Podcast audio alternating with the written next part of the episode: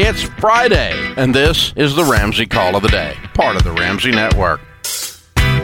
Joining me today is Ramsey personality Dr. John Delony. Zach is in Charlotte. Hey, Zach, welcome to the Dave Ramsey Show. Hey, Dave, how you guys doing? Better than we deserve, man. What's up in your world? Uh, I I need a little bit of help. Uh, I'm trying to figure out how to set some boundaries with my roommates who are very irresponsible with money. And I know that conventionally you'd probably tell me just to leave, but the other issue I have is my wife does not will not allow it. At the moment, I'm trying to deal with that with marriage counseling, but until I can get that solved, I need to figure out how to set some boundaries so that I don't have to keep Your cleaning up their wife will not allow you to leave. Your n- your responsible roommates. Is that what you just said? Yeah, yeah. Okay. So Making walk, sure understood. walk me through wife plus roommates. Yeah, that's to start with. I'm already confused. Uh, one, uh, uh, the female roommate is her best friend of since they were kids. Uh, we live with her and her husband.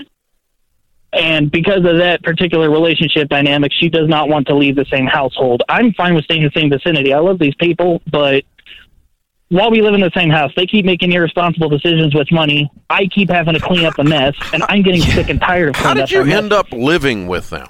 Is this like a like a, a commune? Do y'all have sheep and like chickens? What are y'all doing?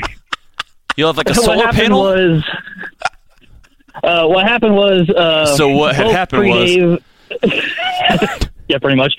Um, yeah, this is pre-Dave. Back in the end of like 2018, start of 2019, my wife and I almost separated because Okay. of marital issues. Okay. Surpri- That's a surprise. uh, but uh, And you guys thought, Yeah, we hey, were I know, I know what what can, do. I know what can help. We got to get roommates. No, you moved. She moved in. did you move in with them, or did she moved in with them? Uh, kind of both. What happened was after uh, after the separation, when we got back together and decided we were going to try to work things out, her friend advised me, "Why don't we try moving out to North Carolina with them?" We were living in Colorado at the time of the separation. The town we lived in had a lot of toxic people. That was part of the issue, and her friend was going to try to get her into some good counselors that would help her out because the counselors in our area are not very good. And uh, we moved out there, and then due to financial stress pre-Dave, and then the pandemic and stuff, we weren't able to get our own place or better the situation, and it kind of evolved to where she just doesn't want to leave at all. She wants, if she had her way, she wants to live with these people for the rest of their lives. Like we get a house together, stuff like that, but with their irresponsibility, that's not going to work. So Zach, your Yep. your marriage is in trouble, and you know that, right? Oh yes, I know that. Okay. And I don't laugh because I'm happy about it. I'm not happy about that's it. That's right. That's right. So. Do you have? There, there's two separate things here. One is to answer your question. Do you have legal responsibilities to clean the mess up of these roommates? Meaning, did you Nope. sign the lease and they're just okay? Then to set up the boundaries there, stop spending your money to clean up their financial messes. Okay. I, I wish there was a more complex way to do that, but you need to sit down and say, from this point forward, I'm not bailing out the home for your part of fill in the blank, bill, um, uh, rent, etc. What is the financial arrangement Um, for you to live there? Are you paying normally rent? it's just, normally it's just we go 50-50 on the rent and the bills and stuff. Issue is right now one of uh, the husband of the other couple he is currently unemployed and we're waiting to get a new social security card so that he can get a new job. Somebody stole his wallet a few months ago and then he got fired and we've been trying to replace it. But it's just We? taken forever because of the virus. We? Yeah. Well, Okay. I say we because I did shell out a few bucks to help him. I shelled out some money to help him get his birth certificate so that he can get it, and that's what we're waiting on so we can get the So social what, security what card. what what is your income? Uh, like, what do I do for a living, or What do you make a year? uh, roughly thirty-eight k? What about your wife? Does she work? Uh, no, she doesn't work. You have children? Uh, none that are. Uh, she's got a daughter, but she's not in our custody. Okay. So why does she not work? Uh, she's got really bad social anxiety and back problems, and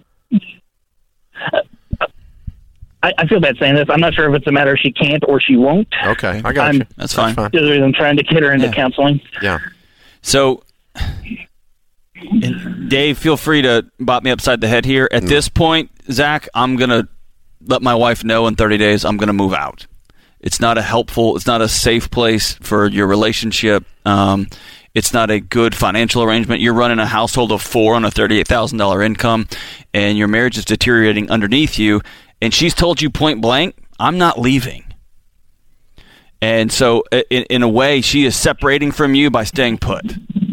And at some hmm. point, you've got to take care of what you can take care of, which is you. And I would, I mean, Dave, you can feel free to, to say, No. but you, I'd get a one bedroom apartment and say, this is where I'm going to move. And I hope you will join me here. And this is where my money's going to be. This is where our care is going to be. And then at some point, you have to stop blaming every quote unquote mental health professional in your area. And that means they're probably telling you guys some stuff y'all didn't feel like hearing, but you're going to have to go get some, some help on your own, whether it's from a good pastor or from a counselor in your area, and you got to start working on you, man. But at some point, the fantasy hmm. of this thing's just going to roll back out and it's all going to be good. Your wife's choosing to live with her friend and his husband or her husband over you. And that's just the reality of it. And at some point, you've got to kill that fantasy and start living in the reality of you're going to have to make some plans and decisions. You, know, you need to sit down with a marriage counselor to guide you through how to um, phrase this in a way that is uh, is hopefully healing and hopefully would lead her to go with you. Uh, but you need to leave. Yeah, because let, let me just tell you. Let me tell you what I heard. Okay, my wife would live with these people the rest of our lives. I heard you say that. Now that's either drama over dramatization, hyperbole, or just weird. Yeah. Just straight up strange. So something's got to give. Or she's done with you, Yeah. and she's not going to make yeah, the that, call. that may be the message. Right. That may be the message. and I don't know. You've got two two guys in this country more high on marriage than Dave Ramsey and I. We both are high high on marriage, but this is a situation that you've you've got to start protecting yourself, and um, she's got to, y'all got to get out of that situation. Sorry, Zach. Solar panel? Really? Thanks for tuning in to the Ramsey Call of the Day. To check out all of our podcasts, just search Ramsey Network on Apple Podcasts, Spotify, or wherever you listen.